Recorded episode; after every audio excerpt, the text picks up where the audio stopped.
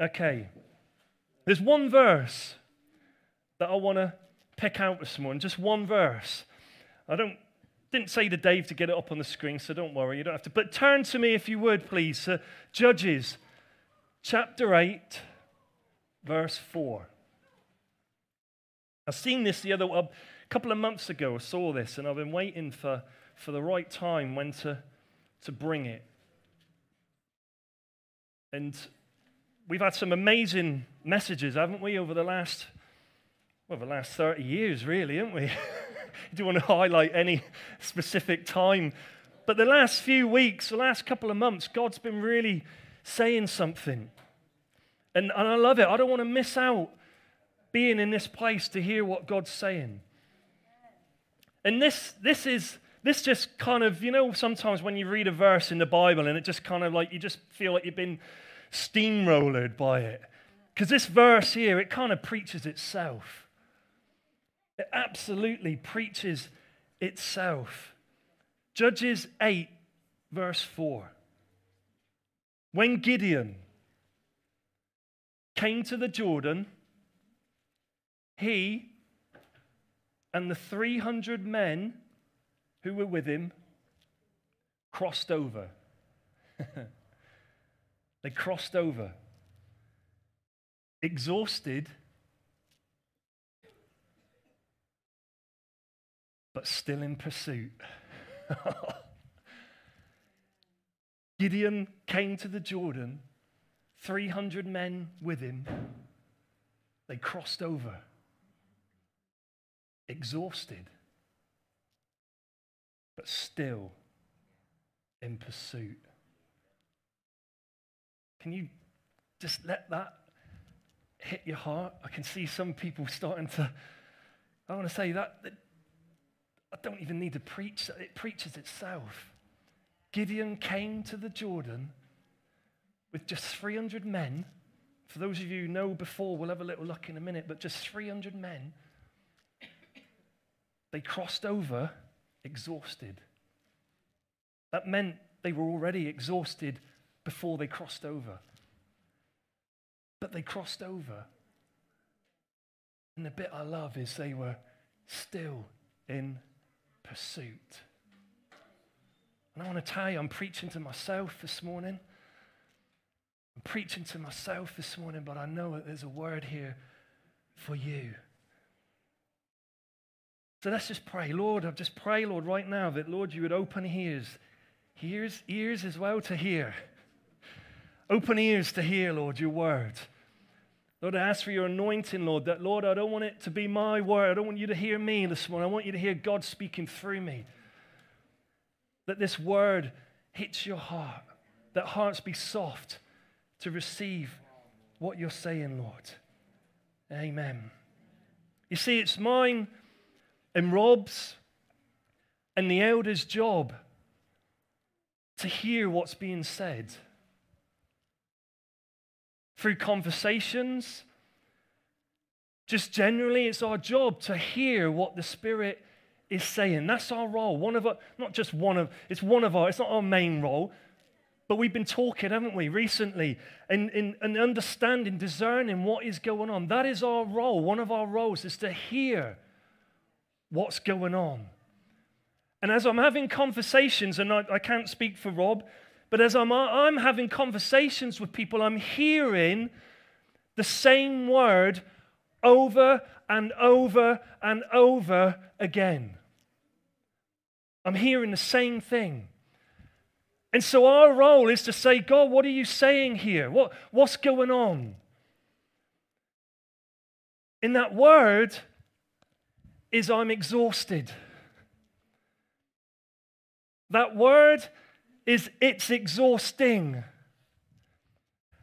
And I believe that we've been in a season where we've had some amazing words, we've been having an amazing time, but that doesn't mean to say when we wake up on a Monday morning, whenever it is, is that life can still feel exhausting.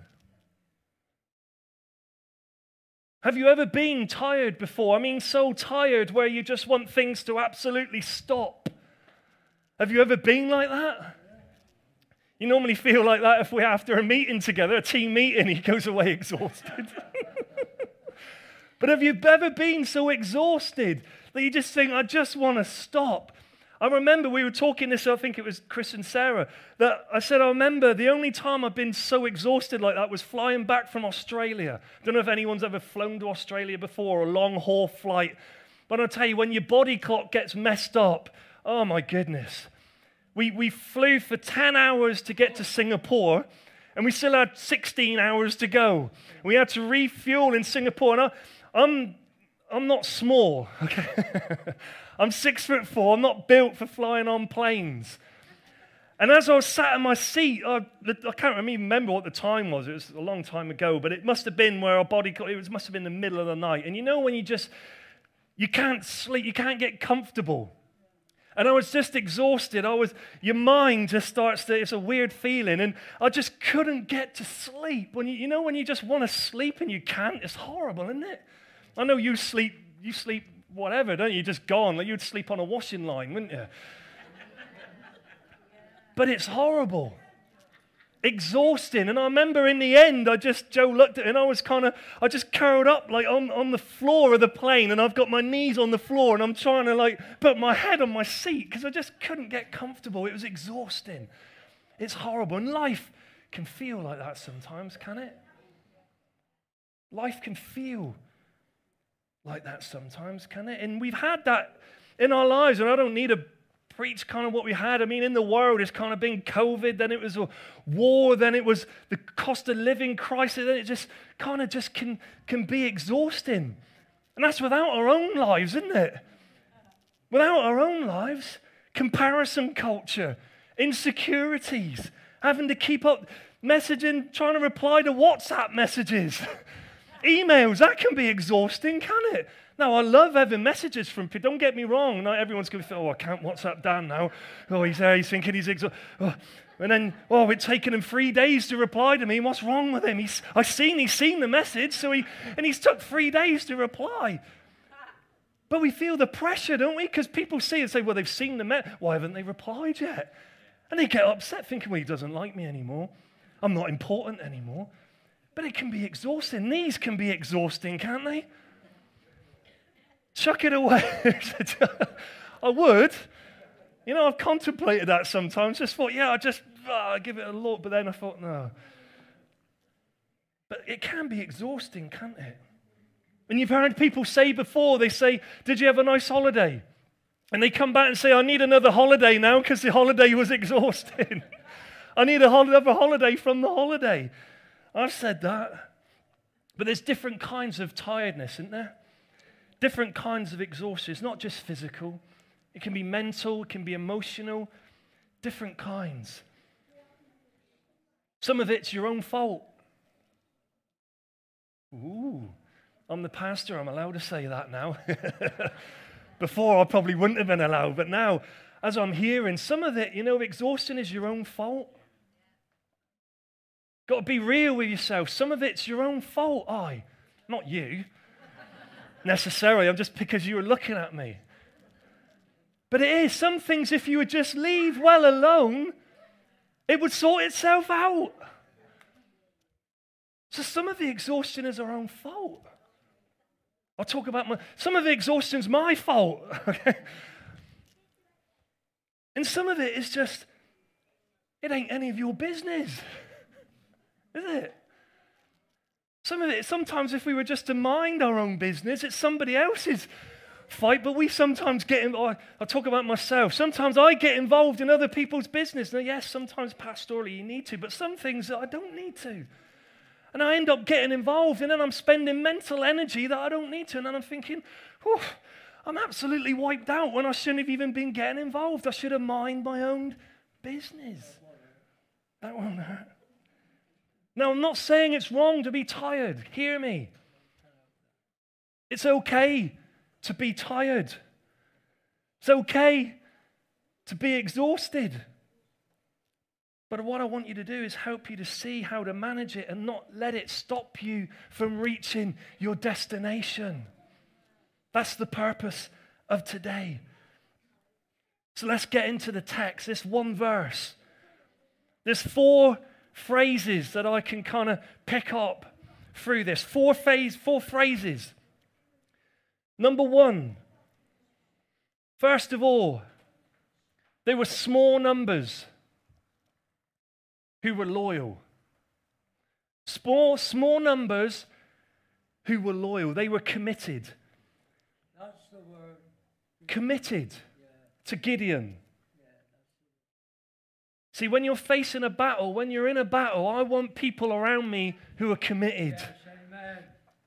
You need people around you who are committed. Yes. And it doesn't matter about the size, it didn't matter about the numbers. We'll have a quick look. See, they got down to 300. God whittled them down to 300. Initially, they had 32,000. The army they were facing, the Midianites, had 150,000. But God whittled it down to 30, 300. See, and what had happened, Moses had got them out of bondage, and Joshua had tucked them in to the promised land. Moses got them out, Joshua tucked them in to the promised land. Both of them now were dead when we get to this part of scripture. Both had died. Now the children of Israel had their own stuff. They had their own bling. They had their own technology. They had everything that they wanted. In captivity, they didn't have anything. They were slaves. Now they were entering in the promised land where they were living and they had their own stuff. They were eating off the land. They were wearing, wearing their designer gear. But what's more important is they had no leader. They were just doing their own thing. They were doing what was right in their own eyes. And that's always where the problem leads. See, as much as you may not like what me and him says, and Wendy and the leadership team and the elders maybe, I want to tell you, without a leader, the people perish. Hang on, you're on next. No, you're on in two weeks' time. This is mean. You were on last week. I know. But without a leader, this is what Jesus says. Jesus and I'll talk about me, okay? I'll talk about me. You can say you're always talking about you, but I don't want to offend anyone. So if I talk about me, is he Jesus said, I am we are like sheep. Nudge a person next to you and say, There, see, I didn't even have to say. it's easy, this, isn't it? It's easy. You sort of lead them and lead them to, and they do it themselves. But Jesus compared us to sheep. And I'm glad you're in, Kathy, because sheep need a. What do sheep need? A shepherd. Yeah, that's right. One sheep need a shepherd. Because what do sheep do? What do I do? What do I do, Chloe? I make dumb decisions. Sheep make dumb decisions. I'm capable of making dumb decisions. I know you're not but I am, okay? Matthew, you're not capable of, no, not with, a not with a smiling, angelic face like You're definitely not capable of making dumb decisions, but I am, okay? I am. I need shepherds. Need shepherding, but but God raised up, it says, the Midianites. God raised up the Midianites. That's interesting, isn't it? God raised him up, and for years, it was quite simple. God said, If you do obey what I tell you to do, you'll be blessed. Just obey what I've told you to do. It's that simple, and you'll be blessed, Andy. Like you telling me yesterday, or, or Chris telling me what to do. All I had to do was obey, didn't I? And I did obey, didn't I? I kind of, and I was blessed. Just do what I tell you to do, and you'll be blessed. But if you don't, if you don't, then there's consequences because God loves you. And He doesn't want us to be like children without a shepherd. He doesn't want us to be without a father. And so, this is where we find the children of Israel, the Midianites, what they would do is they would come every year when the Israelites had planted, just as the harvest was about to be reaped. The Midianites knew what time of year it was, and they would come and they would take everything that they had planted. Wow, that's unfair, isn't it? Feel like that in your life sometimes? Everything you try to do, just when it's about to be a good, kind of it comes and wipes the floor, and you think, where did that come from? You never seem to quite get far enough ahead. This is what the children of Israel were like. And the enemy went further. They actually said that that which they didn't want, they would burn. They didn't even let them have the stuff that they didn't even want, the, the dregs. They burnt it. So here we find Gideon. This is where he's at. It took the children of Israel seven years to cry out to God. Seven years. How long is it before you cry out to God? When you're in a crisis, how long does it take? I know in my life sometimes I can be a bit dumb, like a sheep, and I can be trying to run along and do things my own way, and I'm thinking, hang on a minute, where's God in this? It took him seven years to cry out to God. And here's Gideon threshing wheat in a wine press. Now, I'm not very cultural, but I know you don't thresh wheat in a wine press. But even in the wrong place, even in the wrong place, God still spoke. Isn't that comforting? Isn't that comforting this morning to say, even in the wrong place? Gideon was in the wrong place. If you back up to to chapter 6, he was in, in the wine press doing something that was kind of right. He was still of integrity, trying to hide the, the, the wheat from the, from the Midian, Midianites. See, you've got to learn to be faithful even in frustration. See, even in this place, Gideon was frustrated.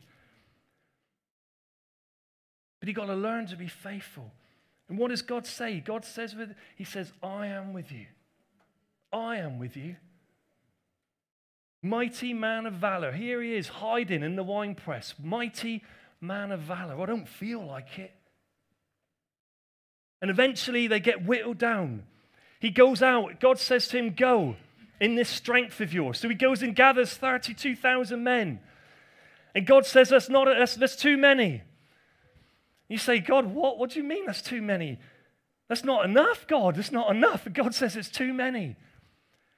So eventually he said, Anyone that's fearful and afraid, let them go. 22,000 left. So he's left them with just 10,000. See, I said earlier, I need people around me who have got faith. And eventually, God says that the purpose for getting them down to 300 is so that God gets the glory. God gets the glory. See, there's three types of glory. And I love what we did this morning. Three types. One type of glory is God's manifested glory. That's his manifested glory through creation, which says the whole earth is filled with his glory. The second is the ascribed glory. That's the glory that we give Jesus, like this morning when we praise and when we worship. We are giving him glory. That's the glory Jesus loves. That's the glory God loves that we give him. That's the ascribed glory. But then there's a third glory, the intrinsic glory of God. Intrinsic, wow. That's the glory that actually, that's who he is. There's the manifest glory that God gives out. There's the ascribed glory that we give to him. But this is a diff- we can't give him intrinsic glory. This is the very substance of who God is. It's the all powerful, all knowing. It's the sum and the substance of all that God is, His intrinsic glory. It's His substance. If I had some clay or something, that would be that's His very essence of who He is. And He always had it, and He'll always have it. It can't be taken away, it's everlasting. The great I am, Godfrey. I am that I am. That's the intrinsic glory of God. I remember, and you've probably read where Moses said, Let me see your glory. And God said, You can't handle my glory. You can't handle it, Charles. But God, in His grace, said, I'll pass by and you can just see my back.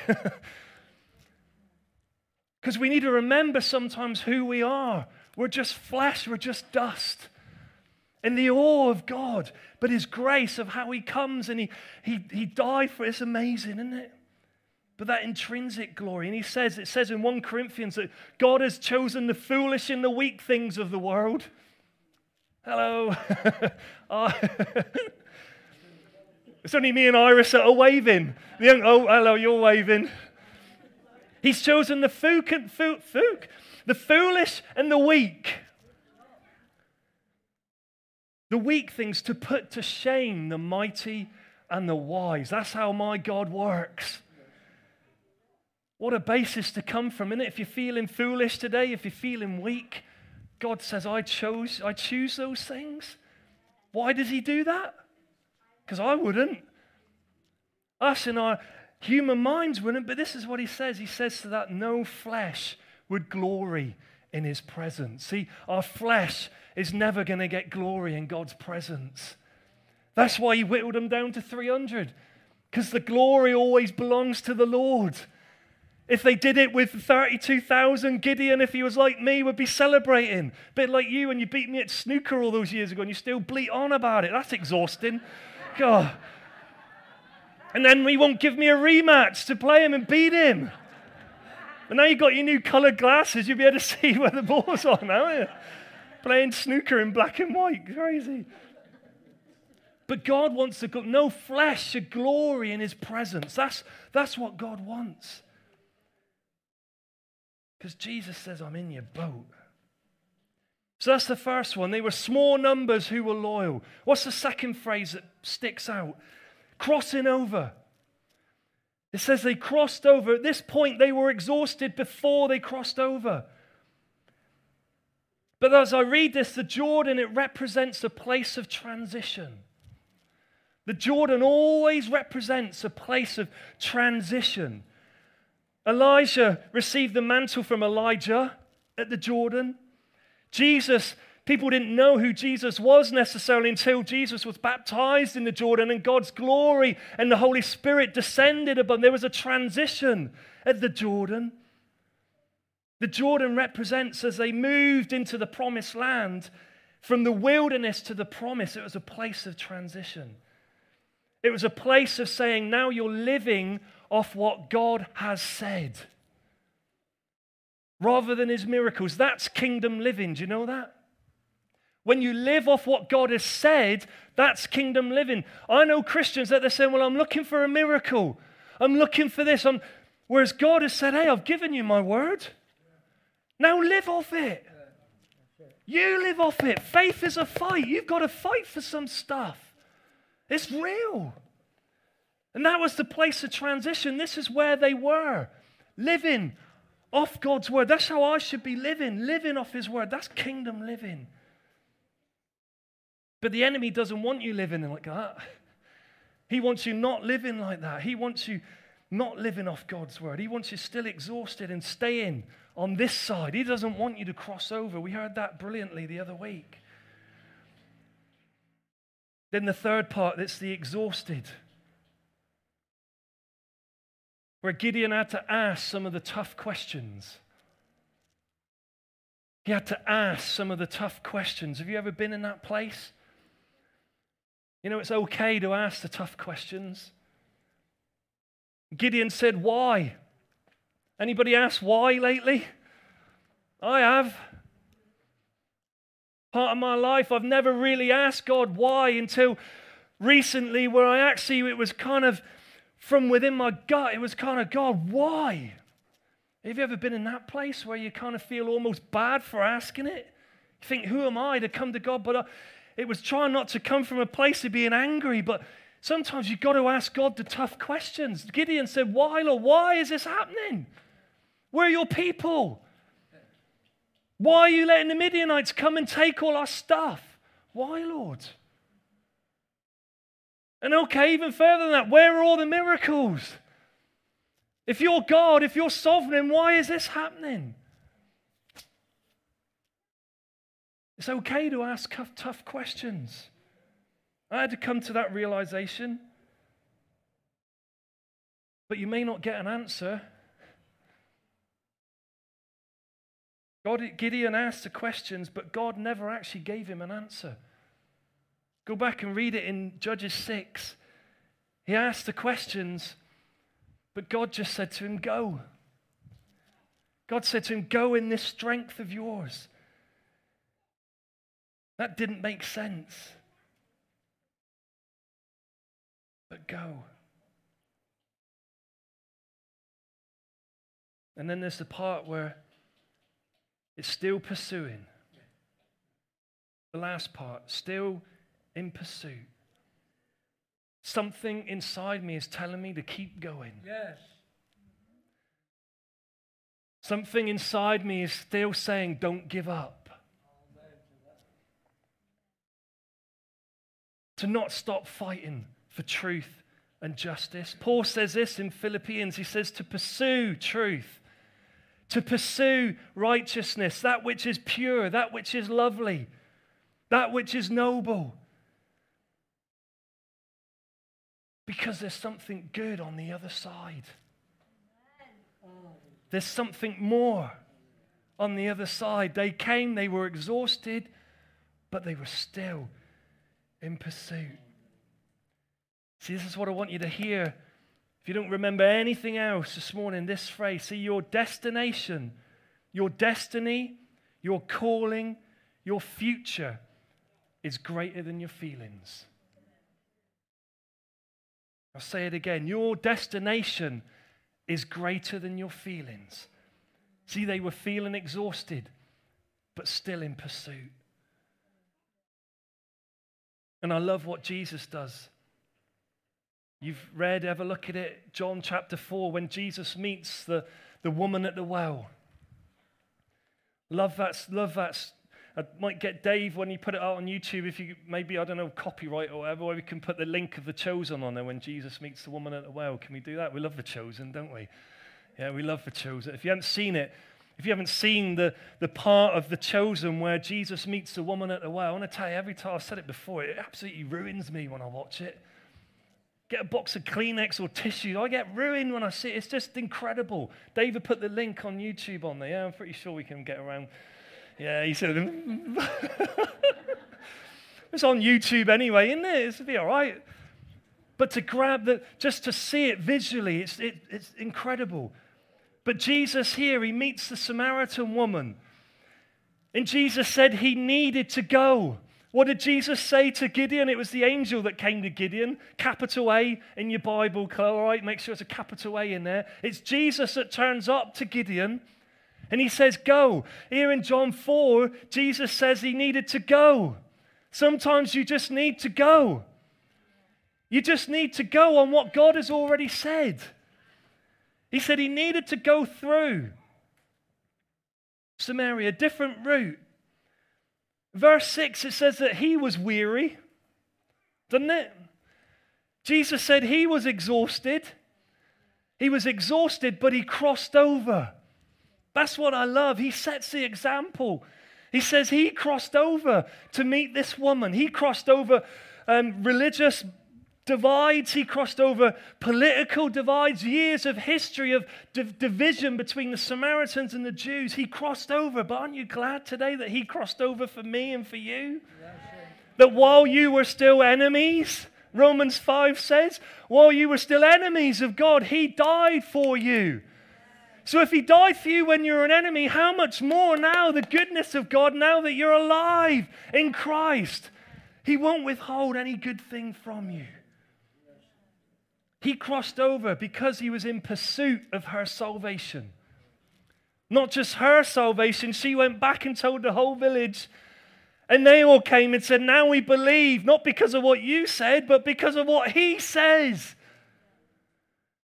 That's a testimony of my life, of what he says. See, this is what I call cascading grace. That could be a good title. That might be the title of next week's message, maybe. Cascading grace. What does that mean? That means where one small action can turn into something of a trend. One small action, cascading grace. You've seen the waterfall and kind of where they fill up like a chocolate fountain or whatever it is, where it comes, it starts small and then it overflows. Cascading grace. That's my Jesus. He does one small thing, just one word from him, man. One word can change your life. And it changed an entire city, region, because of cascading grace. What small action can you take today? What small action can you do this week that could change and start a, ch- a trend of cascading grace in someone else's life? What could you do? Let's stand, please. We've come to a. We've kind of come to a, a close, but I want you to hear what Paul says. It's hot, it's kind of not much air, is it? I was actually thinking about getting ice creams, weren't we? But we didn't. so don't tell them that. Maybe next week if the weather's nice. Maybe. But this is what Paul says in Philippians, Philippians 3. He says, Not that I've already attained it or am already perfected, but I press on. I pursue that I may lay hold of that for which Christ Jesus also has laid hold of me. I press on. I do not count myself to have apprehended, laid hold of, but one thing I do. One thing I do, forgetting those things which are behind, I reach forward towards those things which are ahead. Isn't that lovely? I reach forward to those things that are ahead. I press towards the goal, the prize of the upward call of God in Christ. See, today, if we just bow our heads, let's just close our eyes, please.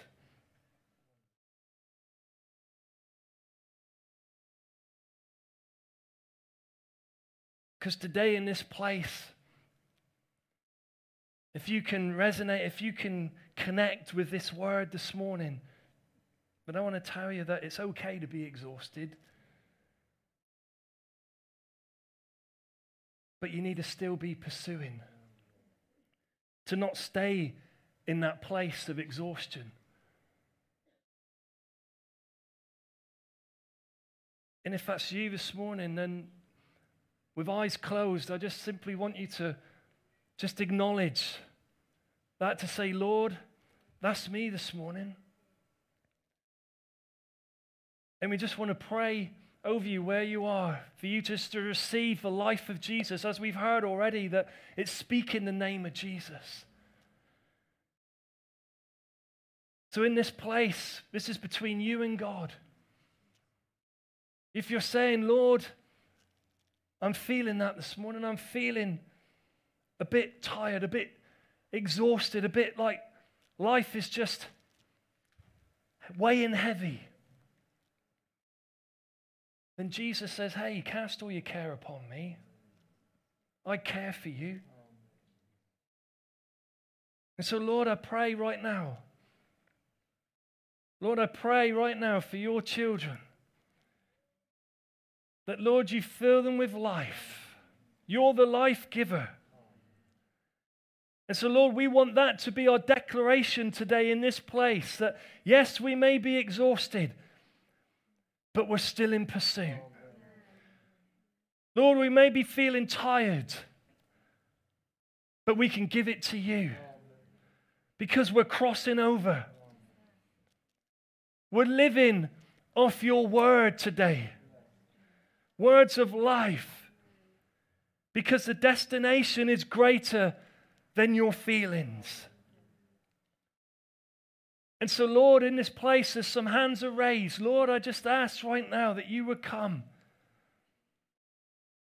You would come and you would minister, Lord, to your children. Minister to them, Lord. That they may receive your anointing in this season. That we are crossing over because you're in the boat. And Lord, there's something on the other side. because of your goodness, because of who you are. We give you the glory, Lord. Lord, we don't want any glory in our flesh, Lord, today. That we know we can do nothing without you, Lord. Jesus, you said it. You said, without me, you can do nothing. And so, Lord, I stop all our striving, all our pursuing without you. Lord, we want to pursue with you. That's our prayer today, Jesus. That you get the glory.